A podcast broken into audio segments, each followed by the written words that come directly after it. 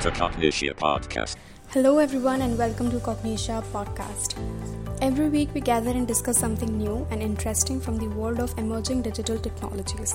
From interesting trivia and insights to the latest developments and best practices, as well as guides, and so much more. The Cognixia podcast aims to inspire our listeners to learn something new, to take the next big leap in their career by adding new skills to the repertoire.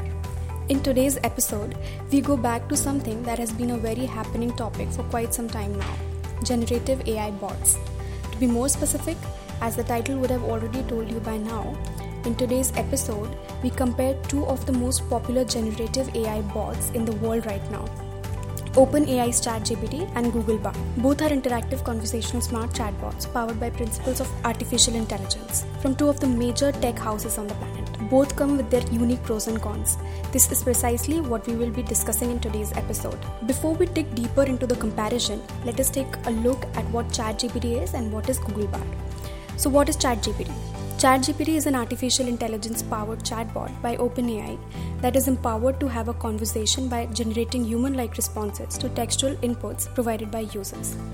ChatGPT has been trained on humongous amounts of data using a large language model.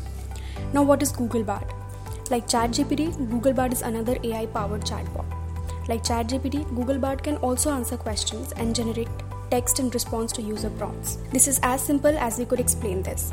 But if you go just by this, then you might feel they are the same thing, just different companies. Well, in a way, it wouldn't be quite wrong either. But there are quite few differences too. The very first point we would like to highlight is the pricing. The basic version of ChatGPT is free for users, however, it has a daily limit of 100 questions, meaning you can ask up to 100 questions to ChatGPT a day for free if you're using the free basic version. However, you can upgrade to the premium version for $20 a month, which would give you faster response times and open access to many premium features as well. This is because premium users use ChatGPT 4, which is the latest, more updated, and premium version, whereas free users use ChatGPT 3.5, which is the previous version of the model. If you do not have an existing contract with OpenAI, then you would need to join the waitlist for the ChatGPT API to get access to the same. Compared to this, Google Bard is completely free to use. There is no limit on the number of questions you can ask Google Bard, not in a day, a week, a month, a year, or any time. So ask away as much as you would like to. But then, most of Google's products are always free to use. It has always been so. Now that we have discussed the pricing difference, let us dig deeper into comparing ChatGPT versus Google Bard. Let us look at what these both bots have been trained on. ChatGPT has been trained on humongous amounts of text and context available on the internet, whereas Google Bard has been trained on specific datasets for having conversations with the users. There may not be fully accurate, but the popular opinion based on the fact of the kind of data both these models have been trained on is that ChatGPT is better at producing paragraphs and summaries as well as other text based tasks, while Google Bard is better at having conversations.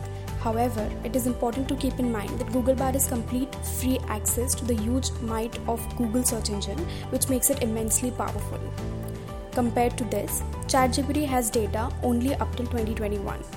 So most, most of its information will not be current as it does not have constant access to the entire range of material like Google Bard. How about the responses both these bots generate? Now, we know that both ChatGPT and Google Bard have been trained on very large data sets and have hundreds of billions of parameters, which is what helps them generate human like responses. But, like we said above, since Google Bard has access to an up to date library of data, its responses are more current and relevant than ChatGPT, especially if the response has anything to do with the timelines, dates, or periods. So, for instance, if you're going to ask about the upcoming monsoon and weather forecast and some current statistics or something, ChatGPT will not be able to answer because its database is about 2 years old already. Whereas Google Bard will be able to help since it has access to updated data. This considerably limits the reliability and accuracy of ChatGPT compared to Google Bard. Because let's face it, the world has changed a lot since 2021, hasn't it? How do both these bots pick up context? ChatGPT collects information and data from prior interactions with the users, so it can pick up on context quickly while engaging in a conversation with the users. Google Bard also uses context from conversation and can pick up where a user left off. So, if you ask either of the bots to remember something you previously had asked about that, Both bots can pick up from the context in the previous interaction with you and provide you with the response. Now, how do ChatGPT and Google Bard perform in terms of uh, computational resources they consume and their speed of generating responses? ChatGPT is resource light and is found to be quite quicker than Google Bard. Comparatively, Google Bard is powered by large transformers models which use up a large amount of computational resources, slowing it down a bit. How about language support and compatibility for these bots? Well, ChatGPT can handle more than 20 human languages and over a dozen computer programming languages. ChatGPT is trained and equipped to understand and generate text in more than 20 human languages and it can support as well as generate and understand code in the most popular programming languages like Python, JavaScript, Java, etc. Similarly, Google Bard can generate code in several programming languages including Python, JavaScript, Java, and more. It can also support prompts written in natural language. Google Bard also supports US English, Japanese, and Korean. It can also translate into and from other languages. Does Google Bard hallucinate like ChatGPT? Well, yes, sometimes. See, after all, both Google Bard and ChatGPT are AI powered chatbots. They can contain errors, they can have biases because the knowledge comes from the data it has been trained on, which of course comes from humans.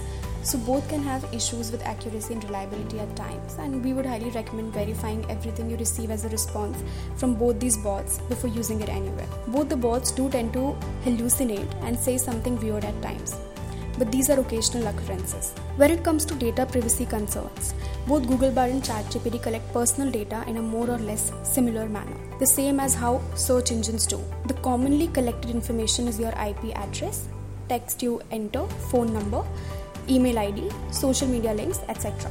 Both would also record everything you enter or share with these bots. So be careful about what you share with the bots and ask the bots. Avoid sharing something that is sensitive and confidential or is covered by intellectual property rules.